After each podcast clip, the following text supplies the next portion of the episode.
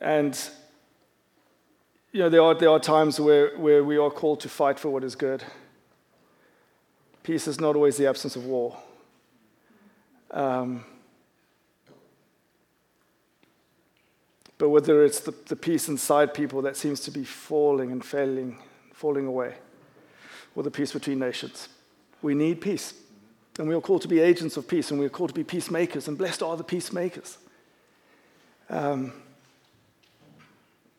but peace is supernatural. And a few weeks ago, when, um, when I preached, I, I, mentioned that one of the things that we can do when we, we go to Starbucks or we go anywhere, we sit somewhere, that we ask the Lord to bless whoever follows us. You know, we just bless the ground that we're standing on, or the seat that we're sitting on. And, and peace is like that. This is actually one of, the, one of the clear commands that Jesus gives his disciples when he sends them out. And he says, you know, seek out the house of those who are worthy, and if they receive you, leave your peace. Leave your peace. It's something tangible. He actually gives us the right to give if we have it. It's something precious. He also says if you're not welcomed, you can, or if they're not worthy, you can take your peace back. It's, it's a currency of heaven as well as a fruit. I shared the sto- I've shared the story before, I don't, I don't know when, but this was something that I experienced a few years ago on Taylor's campus. I spoke in chapel um, on, on um, the persecuted church, and I was just walking you know, to the DC across campus, as one does at Taylor in a hurry. And, um, and this, this man walked up to me and he introduced himself and he said, I'm a missionary. And you meet lots of missionaries, missionaries tell you, don't you? And I was like, wanting to shake his hand and move on. And he rudely just held my hand and pulled me back in. it was really awkward. and he just and he and he just thanked me for what I'd said in chapel. But he still held my hand. and then he and then he spoke peace over me. Nothing profound, no profound prayer. He just said, May the Lord's peace rest on you. And as he did that, these waves of peace just went through my body, top to bottom, until I didn't want to let go of his hand. I said, We can stay here all day, dude. This is amazing. But he had, he had to get to a class. So, but I, you have these moments that I, I, I knew I had just met someone who spends time with God. And I knew someone who knew the peace of God.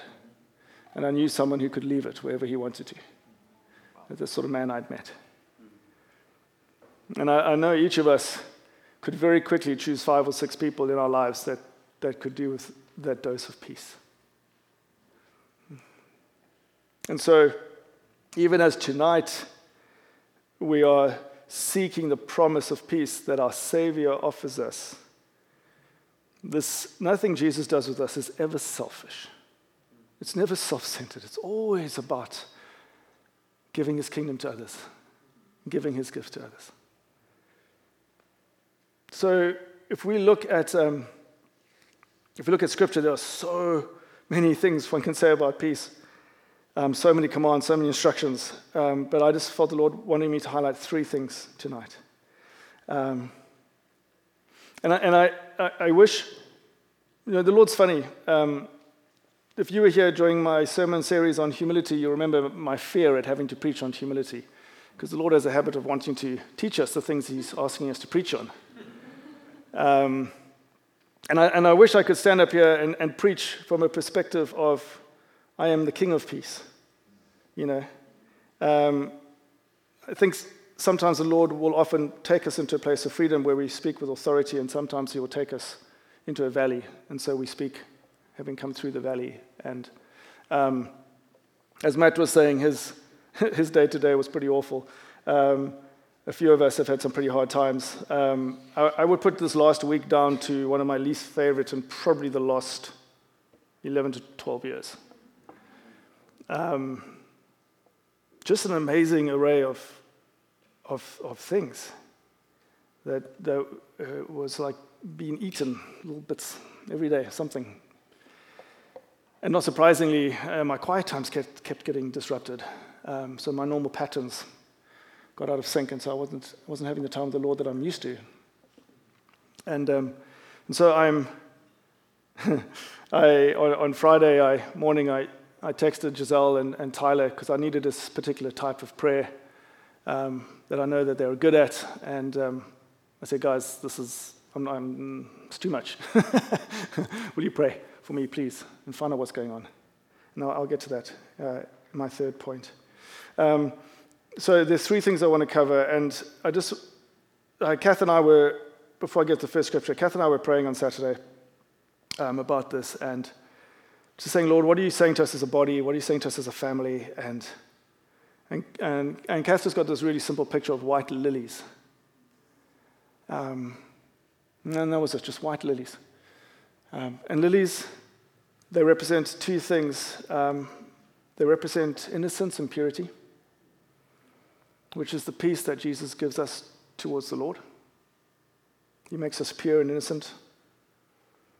And the second is the lilies are the flowers that Jesus, is, Jesus uses in his illustration of God's perfect provision for our needs. And not just for our physical needs, but for our, the needs of our heart. So, where there is anxiety, where there's fear, where there's hopelessness, God is our perfect provision. Um, so, remember that picture of the lilies as you press into peace. So, first scripture is from Ephesians 2. And the first thing that I just felt the Lord wanting me to emphasize, um, and this is the most important, that Christ is our peace. Christ is our peace. It all begins with Jesus.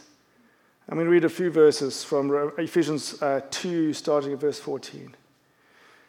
For he, Jesus, himself is our peace, who has made both one and has broken down the middle wall of separation, having abolished in his flesh the enmity that is the law of commandments contained in ordinances, so as to create in himself one new man from the two, thus making peace and that he might reconcile them both to God in one body through the cross, thereby putting to death the enmity. And he came and preached peace to you who were afar off, and to those who were near. For through him we both have access by one Spirit to the Father. Christ is our peace. All peace begins with that eternal the most amazing peace that we were ever offered, which is peace between us and the Father through Jesus' blood and through his resurrection. The eternal peace, as long as we are willing to claim it. Everything else I say tonight, everything else that you might hear when we pray, everything else you do as you take communion is rooted in Jesus' sacrifice and he, his peace. He makes peace between us and the Father. And as Paul writes in Ephesians, it's by his Spirit that we are given access to the Father, to the one who is peace. And the second thing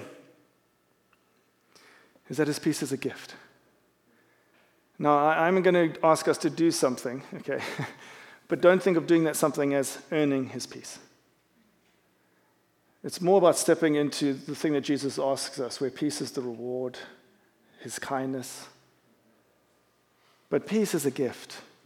We don't earn it.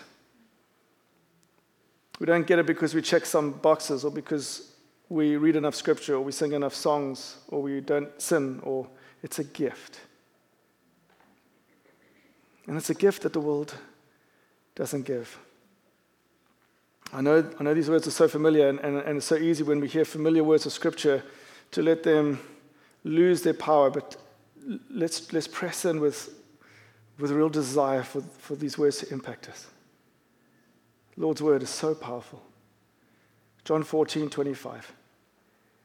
These things I have spoken to you while being present with you, but the Helper, the Holy Spirit, whom the Father will send in my name, he will teach you all things and bring to your remembrance all things that I said to you. Peace I leave with you, my peace I give to you. Not as the world gives, do I give to you. Let not your heart be troubled, neither let it be afraid. This is the New Living Translation um, version of verse 27. I mean, I am leaving you with a gift peace of mind and heart. And the peace I give is a gift the world cannot give.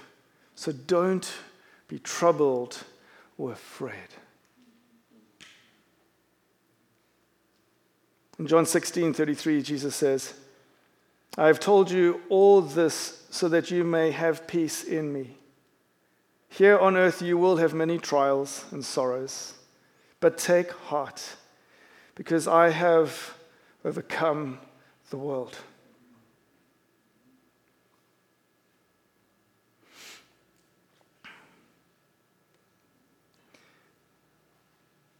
This is maybe a, a strange part of our faith, um, but something that I think is truly beautiful.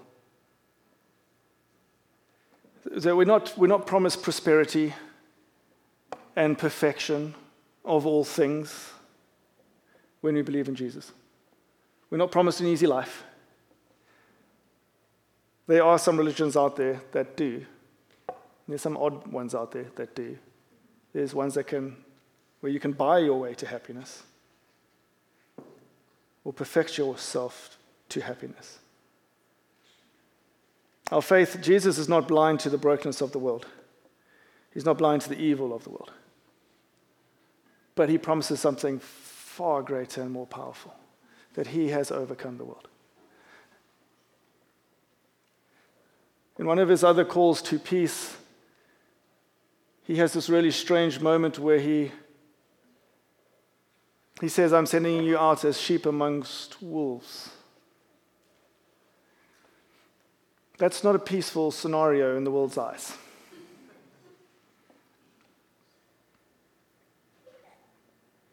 And yet he says, I have overcome the world. He grants us a peace that is not dependent on our circumstances. And that is a beautiful, beautiful gift. It is a powerful gift. That it goes beyond whatever happens on earth. It goes beyond whatever the world can do to us. It goes beyond anything the devil can do to us.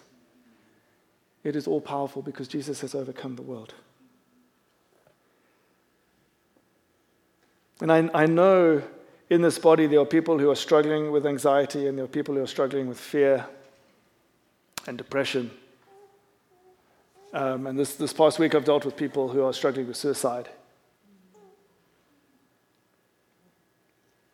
And, and nothing that I say tonight is, is, is in any way a judgment, you know, for us to think, well, what am I doing wrong? Oh, this is just something else I'm not getting right, you know. That just builds on anxiety and builds on fear. This is just to say, here is a promise from your Lord and from your Savior that is true. And will you step into it? Will you ask Him? I can't make it happen. I can't I can't make God do anything, but I can say what Scripture says. And Jesus says, Let not your heart be troubled, neither let it be afraid. The peace I give you is a gift. And the one thing that we can do is we can turn to it. So, the third thing, the third and final thing I want to talk about is repentance. And let me first read the third reading, reading of Advent, which is from Mark 1. The very beginning of Mark. The beginning of the gospel of Jesus Christ, the Son of God. As it is written in the prophets Behold, I send my messenger before your face, who will prepare your way before you. The voice of one crying in the wilderness Prepare the way of the Lord, make his paths straight. John came baptizing in the wilderness and preaching a baptism of repentance for the remission of sins. Then all the land of Judea and those from Jerusalem went out to him and were all baptized by him in the Jordan River, confessing their sins. Now John was clothed with camel's hair and with a leather belt around his waist, and he ate locusts and wild honey. And he preached, saying, There comes one after me who is mightier than I, whose sandal strap I am not worthy to stoop down and loose. I indeed baptized you with water, but he will baptize you with the Holy Spirit.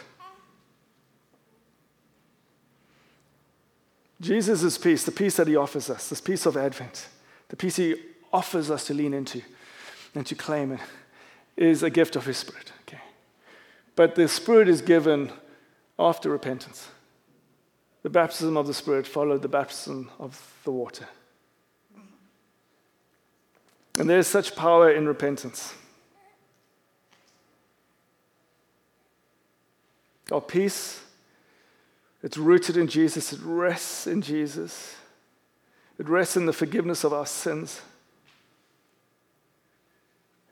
And we know the scriptures calls us if we are forgiven, then we must forgive. It calls us to repentance. And there's this reality that the Lord has, has corrected me on really firmly that a grumbling heart cannot know peace, and a critical spirit cannot walk in peace,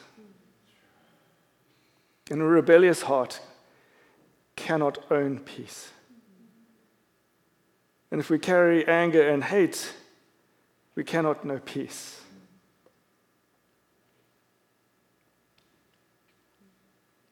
And this is not to say we have to be perfect. Again, we're not trying to get everything right before we can know His peace.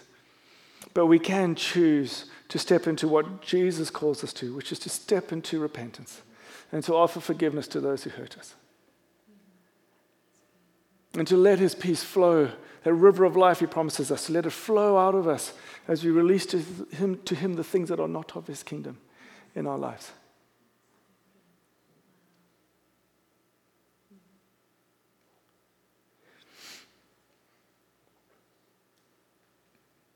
And I think this week, um,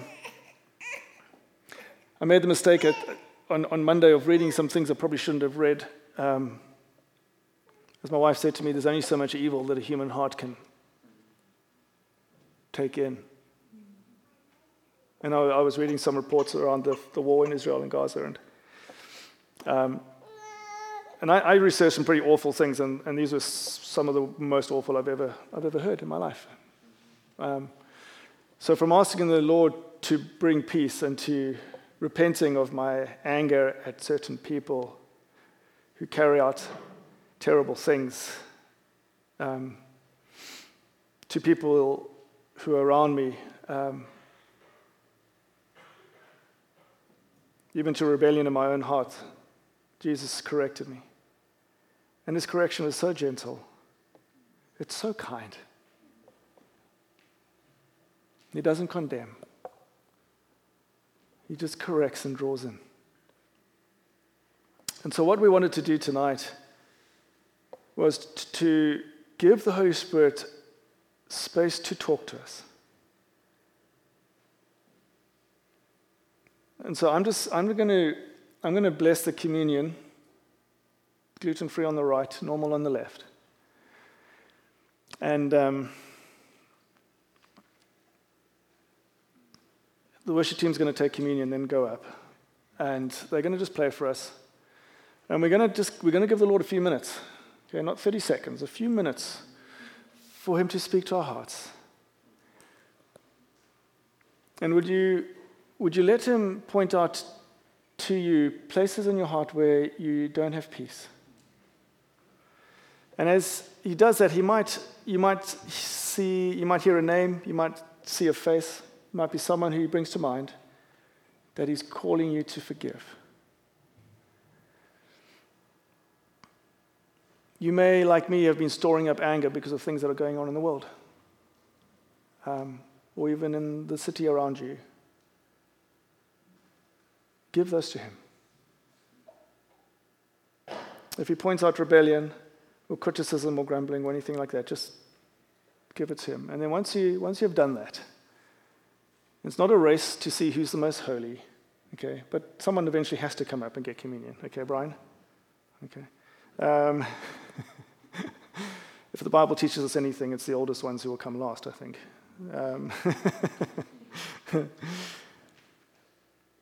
you, you, don't have to reach a pace of perfection. This is just about um, giving the Holy Spirit a chance to speak. And then when you have dealt with the Lord, come and take communion. Okay, and, know in that moment that you are forgiven and receive peace. Okay, so my, my prayer is tonight that as the communion enters your body, that there will be a gift of peace that comes with that. Um, and once we've all taken communion, um, there might be some corporate things that Matt leads us through. We'll see. Um, and then I will just I will ask the Lord. I'll just a final prayer of, of peace over us as a body, and then I think we'll sing to finish. Okay, that's kind of plan. Okay, so let's um, let's pray.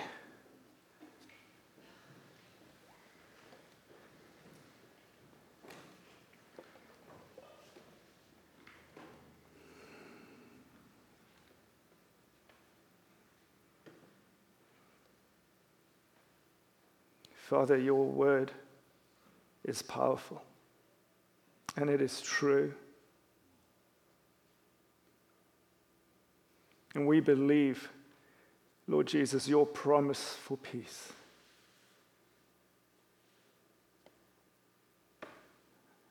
A peace for sheep, even amongst wolves.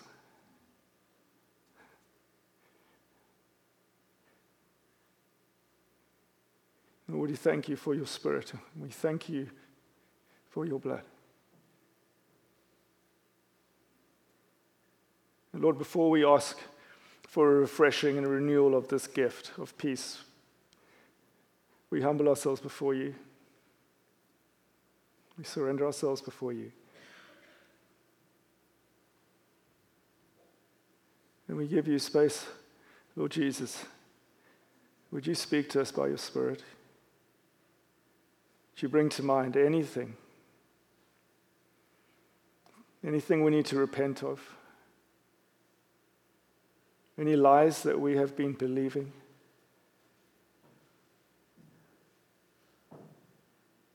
Lord, any forgiveness for us to give to others? Come, Holy Spirit. Lord, have your way now. Speak to us.